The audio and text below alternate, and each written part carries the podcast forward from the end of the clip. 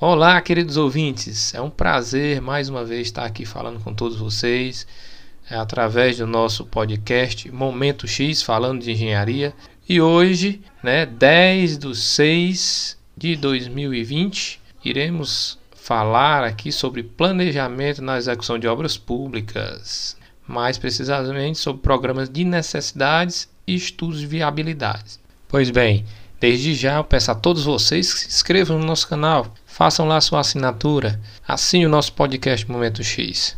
Temos o patrocínio da MR Martins, Serviços de Engenharia. Como tinha falado anteriormente, vamos falar aqui de planejamento em obras públicas e o que seria é, a definição de obras públicas. Né? Vamos ver aqui na, na Lei 8666 de 1993 e no seu artigo 6 né, que considera obra pública toda construção, reforma, fabricação, recuperação ou ampliação realizada por execução direta ou indireta. Né? Essa questão da, da execução direta ou indireta a, no caso da execução direta, é quando a obra é feita pelo próprio órgão, pela administração pública, né, com seus próprios meios. A indireta é quando a administração é, contrata terceiros, né, através de do, processo de licitação. No caso, essa lei, a 8666 de 1993, a lei das licitações, que vem regulamentar esse, esse tipo de contratação.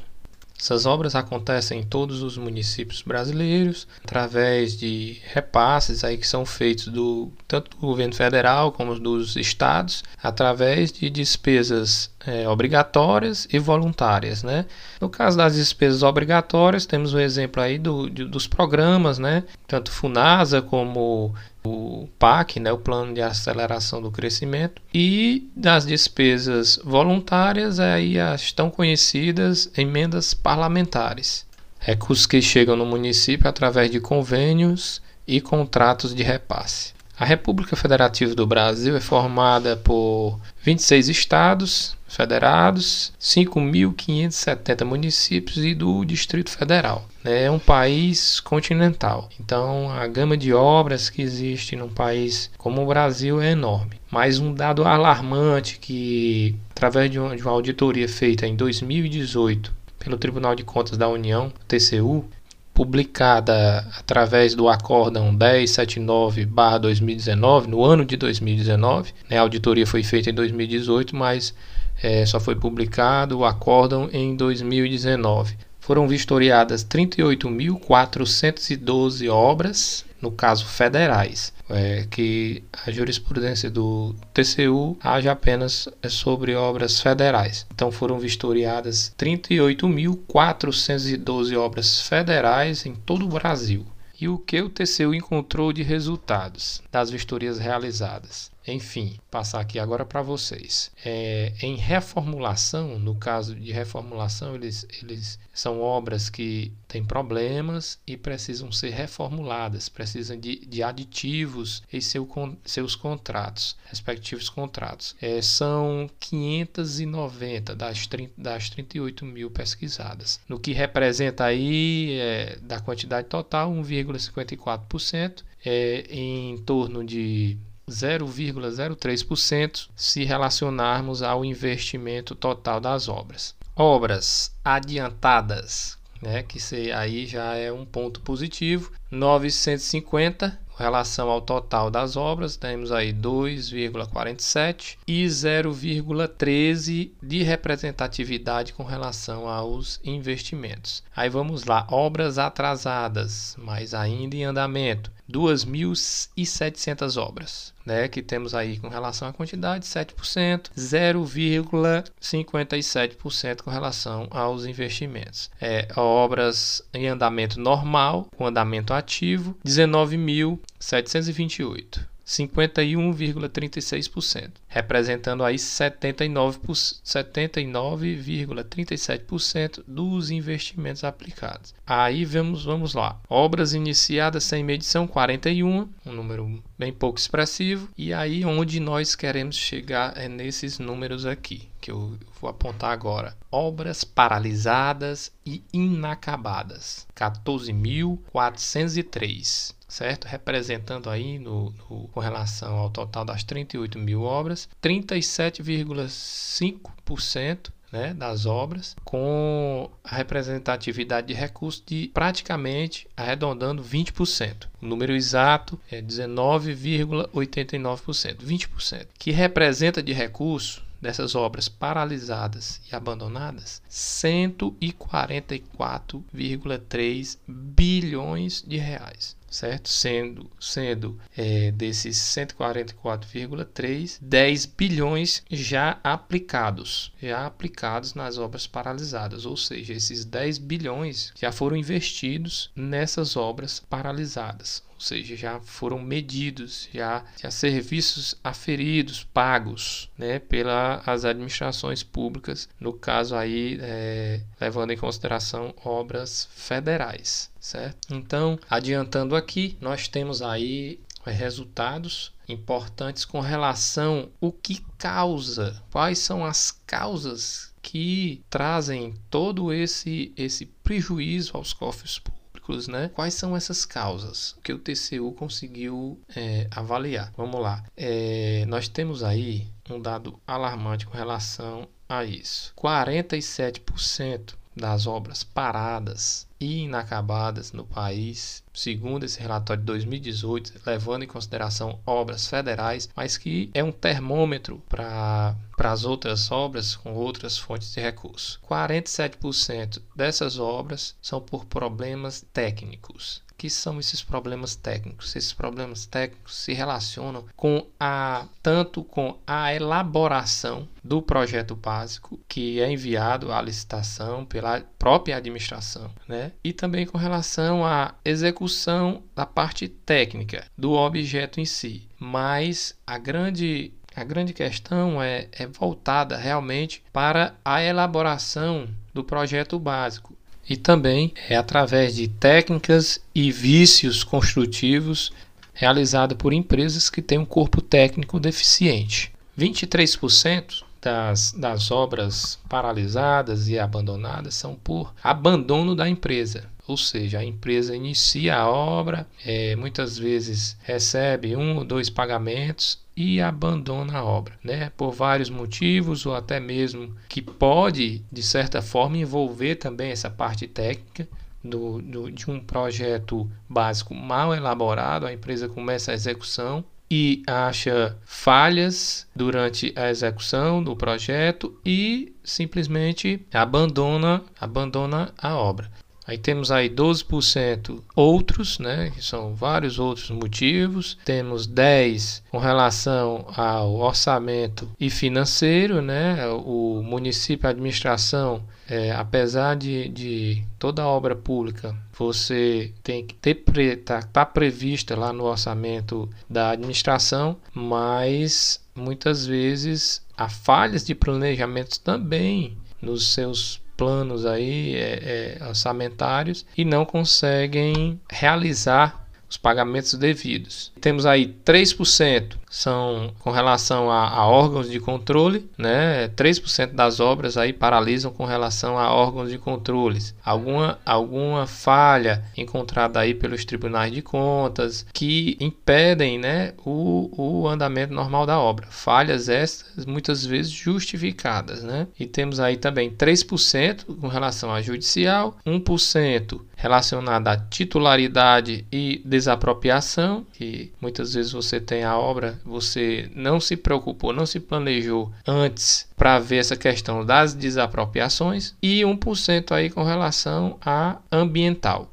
O importante do estudo e que nos chama mais atenção são os 47% relacionados à parte técnica e 23% relacionado ao abandono das, das próprias empresas contratadas, né, que dá aí o total de 70%. É 70% das obras é, abandonadas por falhas técnicas e abandono pelas próprias empresas que são contratadas, né, por diversos motivos. O que é que acontece? Sabe-se que muitas vezes a pressão dos gestores para agilizar e entregar logo é, os projetos, para mostrar serviço à sociedade. E isso é louvável. Claro que toda administração pública tem o dever né, de mostrar serviço, de, de entregar um serviço de boa qualidade à sua população. Agora é o seguinte: muitas vezes, com essas agilidades, essas pressas, existem falhas graves no planejamento com relação às obras públicas, né? principalmente o projeto básico,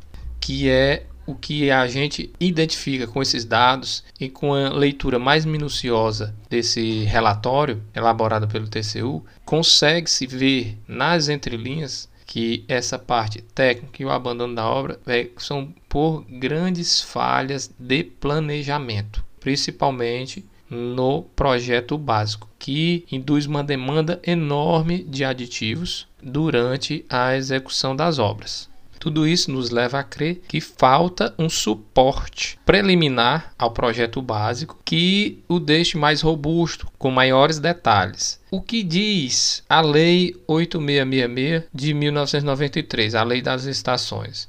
Artigo 6 para fins desta lei considera-se inciso 9 Projeto básico, vamos lá. Conjunto de elementos necessários e suficientes com nível de precisão adequado. Veja aí. Logo no início do inciso, é bem claro: conjunto de elementos necessários e suficientes com nível de precisão adequado para caracterizar a obra ou serviço ou complexo de obras ou serviços objetos da licitação. Elaboração com base nas indicações dos estudos técnicos preliminares. Vejamos aí, ó, estudos técnicos preliminares. A lei é bem clara. Tem que ter estudos técnicos preliminares bem feitos e adequados, é, que assegurem a viabilidade técnica e a adequação do tratamento do impacto ambiental do empreendimento e que possibilite a avaliação do custo da obra e a definição dos métodos e do prazo de execução. Então, pronto. A lei é bem clara. Conjunto de elementos necessários e suficientes com nível de precisão adequado. Ponto. Estudos técnicos preliminares. Então, muitas vezes a gente sabe que faltam esses estudos técnicos preliminares. Se tem, são insuficientes suas informações.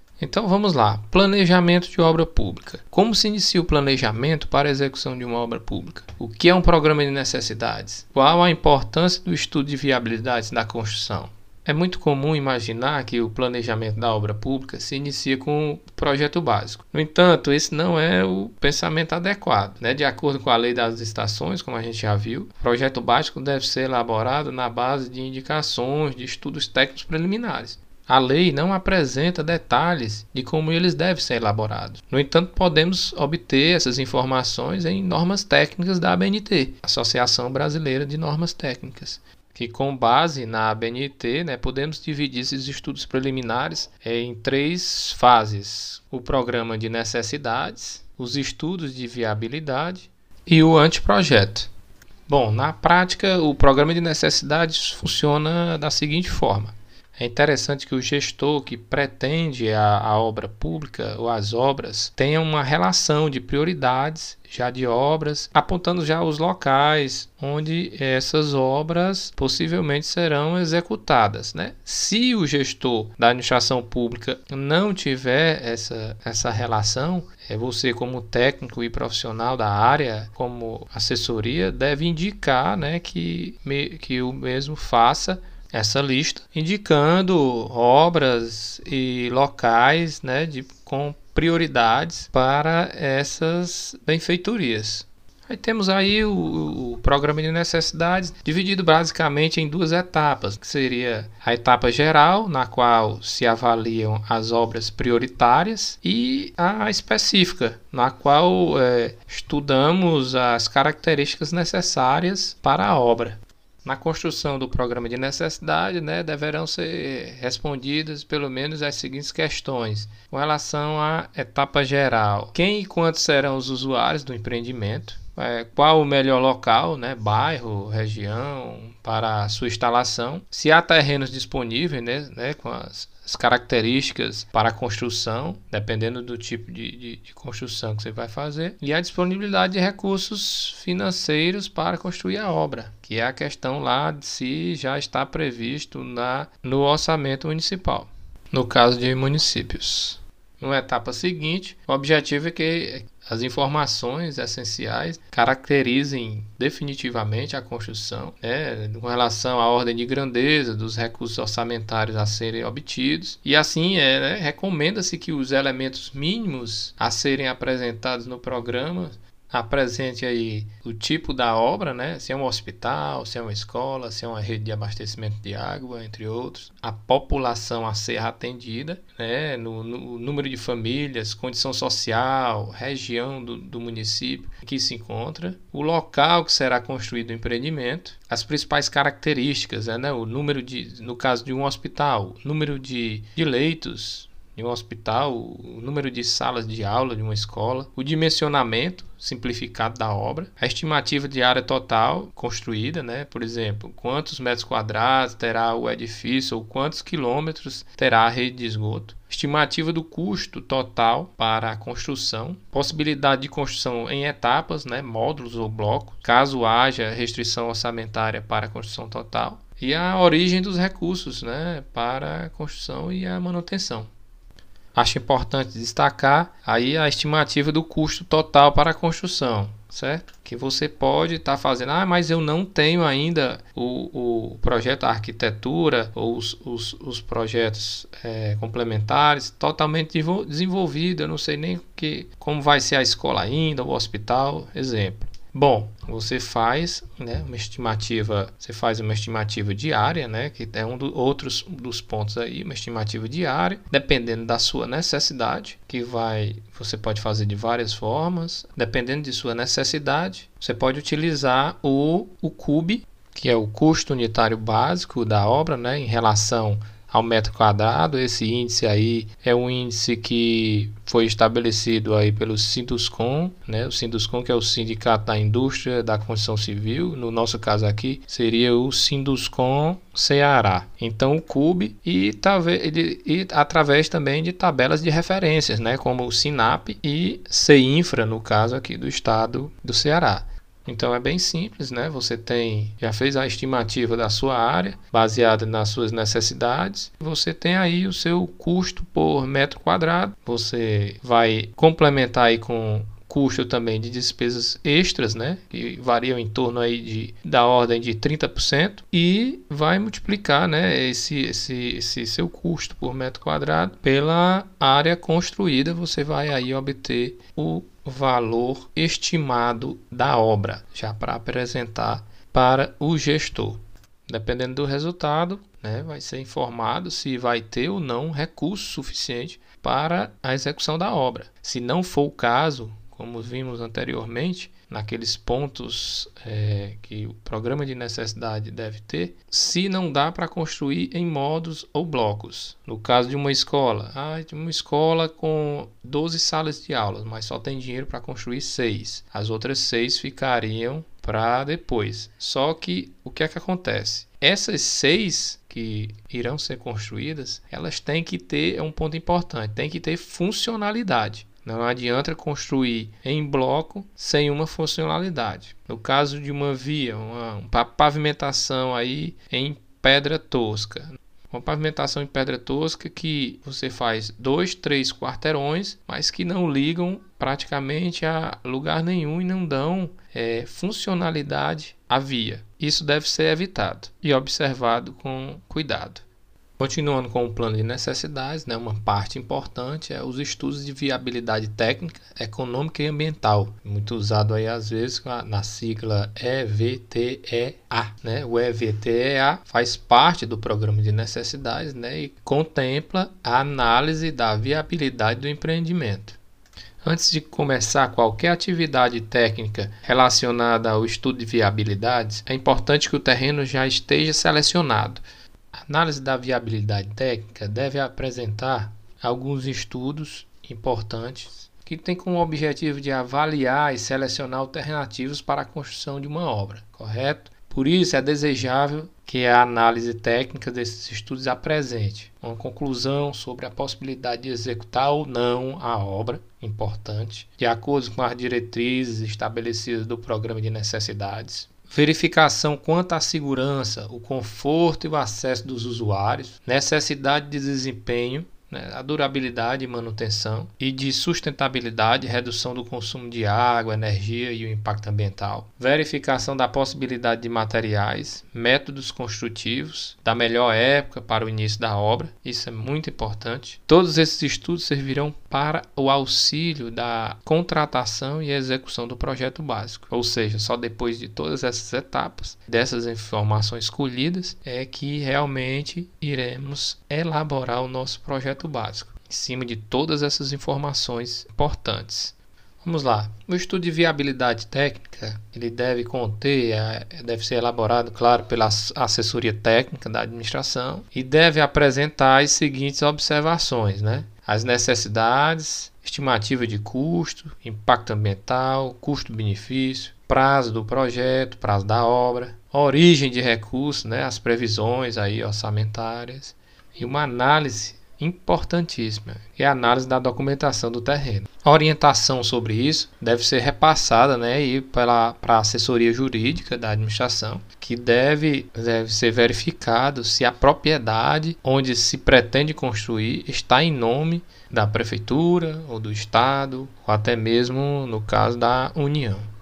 Chegamos então aí né, na, na vistoria do terreno, né, parte importantíssima que é o levantamento em loco né, das condições do terreno. Deve ser feito por profissionais habilitados, né, de acordo com o checklist padrão, né, seguido importantíssimo relatório fotográfico. Dentro dessa vistoria, né, impreterivelmente, né, tem que ter as características do terreno, né, a área de indicação, as dimensões do terreno, onde no relatório deve estar explícito natureza e a finalidade da edificação, né, o órgão interessado, claro, no empreendimento público, o autor, né, da indicação do terreno, endereço, condições de escoamento das águas pluviais, isso deve ser observado, possibilidade de alagamento ocorrência de poeiras, ruídos, fumaça, emissões de gases, tudo isso deve entrar na, no estudo de viabilidade técnica. Ocorrência de passagens pelo terreno, por exemplo, de fio de alta tensão, adutoras, emissários, córregos, existência de árvores, muros, benfeitorias, benfeitorias a conservar ou a demolir. Né? A existência de serviços públicos né, tem que ser avaliada também. Se nas ruas de acesso né, há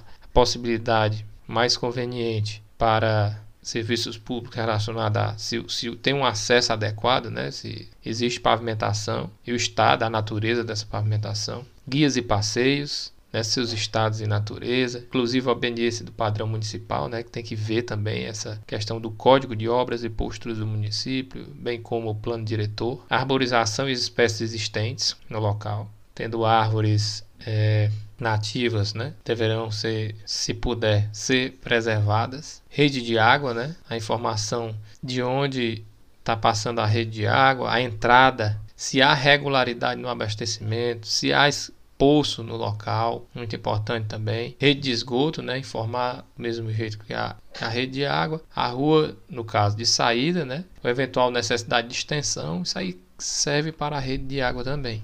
Rede de eletricidade, tensão distribuída, rua de acesso e eventual necessidade de extensão ou, re, ou rebaixamento de tensão, rede de gás, rede telefônica indicando a rua de acesso, elementos para adequação do projeto. Pronto. Situação econômica e social localizada e o padrão construtivo da vizinhança para adequar o projeto a, a esses padrões né, de localidade, padrão construtivo da vizinhança, disponibilidade local de materiais e mão de obras necessárias à construção, isso muito importante também. Providências a serem tomadas previamente. Tem que se verificar a execução do movimento de terra, pavimentação de ruas, remoção de obstáculos e demolições, retirada de painéis e anúncios, remoção eventuais de ocupantes, canalização de córregos. Falamos já da documentação fotográfica, é importantíssima né? para todos esses, esses apontamentos. É importante a fotografia. Com esses estudos apontados do terreno, dimensões do projeto, previsão dos custos, temos aí os estudos preliminares. Com isso, podemos montar um, um fluxograma importante para elaboração adequada do projeto básico. Vejamos então como ficaria um fluxograma ideal para a execução de obras públicas, o que iria minimizar e mitigar significativamente obras paralisadas e abandonadas em todo o país. Vejamos: programa de necessidades, escolha do terreno, estudo de viabilidade, estudo preliminar ou anteprojeto. Aí sim, então, o projeto básico, projeto executivo, a licitação, o contrato fiscalização da obra e o recebimento. Isso seria um fluxograma ideal. Basicamente, não estou querendo generalizar, mas o que acontece é projeto básico, sem estudo nenhum preliminar, projeto executivo, licitação, contrato, fiscalização e, se tudo der certo, o recebimento da obra ou o andamento normal da obra. Mas o que vemos aí nos estudos indicados de obras federais podemos trazer como uma pesquisa e usar para as demais obras no Brasil é que falhas graves estão acontecendo com relação na dificuldade da elaboração adequada de um projeto básico, ou seja, profissional. Vamos nos policiar, vamos no local da obra, estudar o terreno com todas as suas características, elaborar todos os estudos preliminares, sondagens, levantamentos planialtimétricos e outros. Antes de elaborar o projeto básico e gastar energia da administração pública, devemos estudar bastante até chegarmos a um anteprojeto que seja viável a elaboração e o gasto de recursos e energia humana para elaborar um projeto básico, executivo e enviar para licitação. Apesar de tudo, estamos melhorando e aprendendo cada vez mais. Contudo, esperamos né, uma mobilização e que os profissionais se imponham e não sejam reféns de respostas imediatas, prejudicando a elaboração de um bom projeto básico e, consequentemente, preservando a boa técnica e garantindo a economicidade. Obrigado, espero que eu tenha passado uma mensagem positiva para todos vocês, não só para profissionais da área, mas também para a sociedade em geral, com essas informações importantes e relevantes. Então, Momento X está iniciando. Então, lhe peço, inscreva-se. Já estamos nas principais plataformas que distribuem os podcasts. Nos procure lá, Momento X, falando de engenharia, e se inscreva. Obrigado e até o próximo episódio. Está nos patrocinando a MR Martins Serviços de Engenharia.